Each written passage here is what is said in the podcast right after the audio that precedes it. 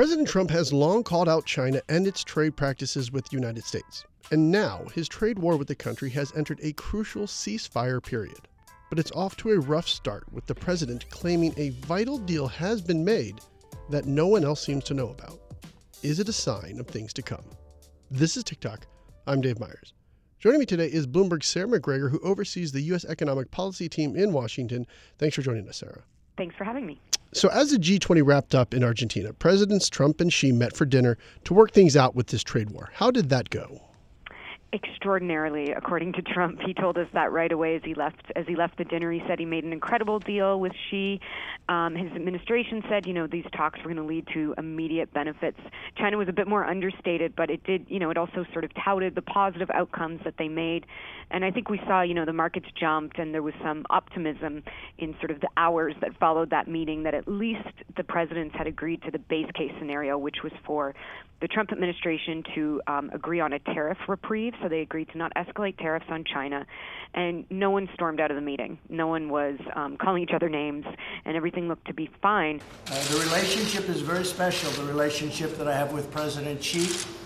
And uh, I think that is going to be a very primary reason why we'll probably end up ending up getting something that will be good for China and good for the United States. But I think what's sort of uh, shaken out in the wash now is that you know the, the, they both released two different statements that said different things, and the details of what commitments China has made or this deal that they've reached are pretty hazy right now. And the U.S. has set a pretty high bar for talks over the next 90 days to find a permanent solution. So we're in this ceasefire period, you could call it. And then when the president got back to Washington on Sunday, he sent out a tweet that just caught everyone off guard. Uh, what did that tweet say that was such a surprise?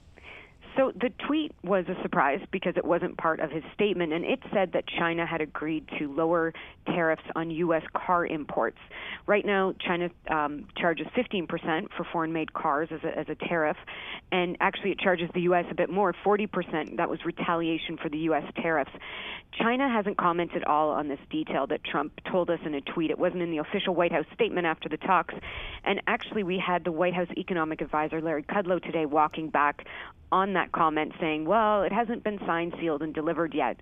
You know, we don't we don't have that commitment from China yet." So he's backtracked on Trump, and I think what this really shows is that you know it casts some doubt on how firm of a hand the U.S. has in these negotiations. Did they really agree to what they think they did with the Chinese? Are they sort of being strung along in the hopes that these tariffs will will never come to fruition, for their tariffs, and all the work that they have to do to reach an agreement in the next 90 days, which is this reprieve period that the U.S. has given China? How does the president's team of negotiators match up compared to Xi's team of negotiators? Trump's team, I think, what's always been a point of confusion for the Chinese, let alone China watchers, um, watchers of these talks, um, like myself, is who's in charge of these talks. We have heard, um, and it seems to be that the firm line at this point that Robert Lighthizer, the U.S. Trade Representative, will lead the talks going forward over these 90 days with China. He's a bit more hawkish. He has, you know, he knows the issues that that um, the Trump administration is trying to address inside and out, things like intellectual property theft, um, you know American treatment of companies, of uh, the treatment in China of American companies, and so I think people uh, don't believe that he's going to be a pushover on these issues.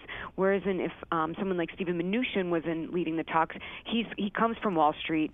The markets gyrate every single day as trade announcements come out, and clearly a breakdown of this at least uh, tentative truce that we have right now, any breakdown at the end of the 90 days would clearly be seen as a very negative thing for the markets, probably send stocks plunging. So I think who's in charge of the talks has been a point of confusion, and it also, depending on who we're hearing it is on any given day, sets the tone for where we think the talks are going. Sarah, how are the markets reacting to all of this uncertainty?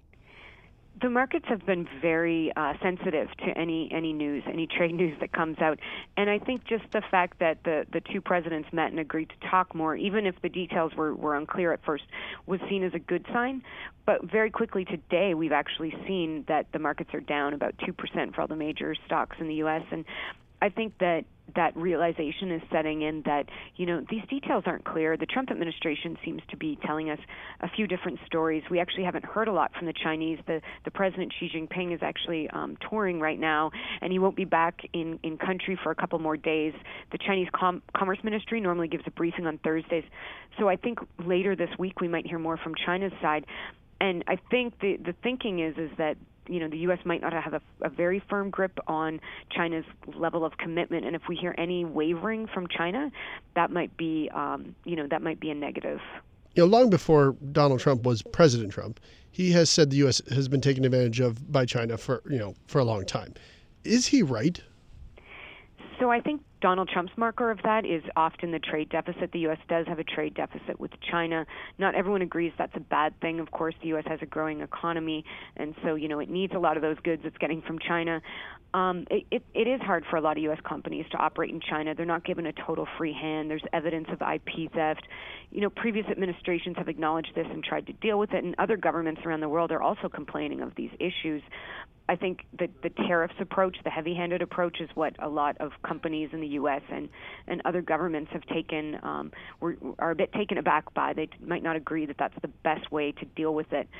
Um, but they might agree that China needs to become a bit more of a responsible global partner at this point. China would argue that it's opening up its economy. It came from a developing state, and, and it needs to be given some time to do that. But you know, I think right now the status quo is the trade conflict, and Trump seems to, even today in a tweet, hold out the, the threat of tariffs. Um, if China doesn't agree to it, that includes the trade deficit and treating American companies more fairly. You know, we've been having this trade war since the spring of 2018, but I don't know if people truly understand how it impacts them uh, in their day to day lives. Can you explain that part a little? Right now we're we're seeing more at a business level tariffs being um, you know having an impact. Definitely, I'm sure everyone's heard about soybean farmers. These stockpiles are, are growing because China was such a big buyer of them, and of course hit U.S. soybeans with retaliatory tariffs. Um, businesses are, you know, we see some weakness in business investment right now. Um, of course, if there's uncertainty about what the relationship is going to be between the U.S. and China, you're certainly not going to start, um, you know, opening your new plant until you know what the conditions are going to be for for that environment. So right now, I think it's it's more on a corporate level. Um, you know, I don't think that Christmas, you know, is going to be a big disappointment mm-hmm. when people go shopping this year because there hasn't been a big impact on inflation yet. That that being the cost being passed on to consumers. But Trump has said if things don't go well, he's willing to hit, put tariffs on everything that comes from China. And if that's the case, that would mean everything from your iPhone to your laptop to your TV. And I think that's when consumers would really sort of perk up and notice what's happening and, and feel um, part of this trade war. And what political risks does the president have from an ongoing trade war just dragging out? I, I mean, in my mind, I, I do cover the U.S. economy, and I think the biggest risk right now is that the economy tanks, or at least um, loses some of this momentum that it's had. Already, you know, economists are expecting with um, the tax cut, that stimulus sort of petering out next year compared to this year, the economy is going to lose some of that steam, and tariffs um, are definitely a headwind that that everyone kind of recognizes going into um, 2019, and of course 2020. I think in the congressional midterms we didn't see the economy as a huge issue, um, or even the Republicans playing up, you know, how well it was going to to try and rally people around them. But you can bet in 2020, if the economy's uh, turned in the other direction, it will become an election issue if people are starting to feel, um, you know, that there's a downturn coming or they see their jobs affected. And so I think the biggest sort of political risk for Trump could could also be that the the second item that I might highlight is that you know the politics of it is that the Democrats support Trump going a bit tougher on China, and the Democrats could really try and poke holes um, in in China's uh, sorry in Trump's China strategy if he goes softer in some of the key swing states that that really want to see China dealt with. And is that maybe part of China's strategy? The longer that they can drag this out, and the closer they can get it to 2020, that the first person to blink might be Trump. I think so. We do know that they're thinking about politics because of the retaliatory tariffs they put in place.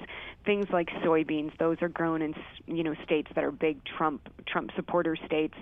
Um, you know, and, and other items that they targeted were were sort of these big these big support bases for Trump. And so I think the longer, obviously, yes, they can drag it out they are you know they themselves get time to sort of restock and reanalyze their their economy which is also showing some signs of, of weakness right now and see how this politics is playing out the democrats take control of the house Trump has done a lot of these trade actions with just his presidential powers, but China might want to see how the Democrats are going to play their hand on trade.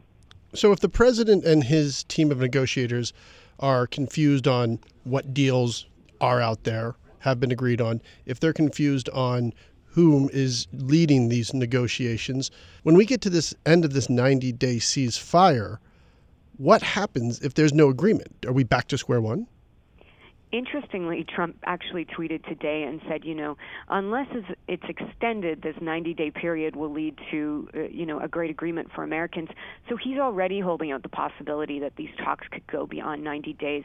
The U.S. is asking for massive changes to China's economy. Uh, that's its sort of that's been its base uh, top line. Um, ask right now. These are things like changes to their IP policy, treating um, American companies more fairly, and, and making them have um, equal footing in, in China when they go to operate there.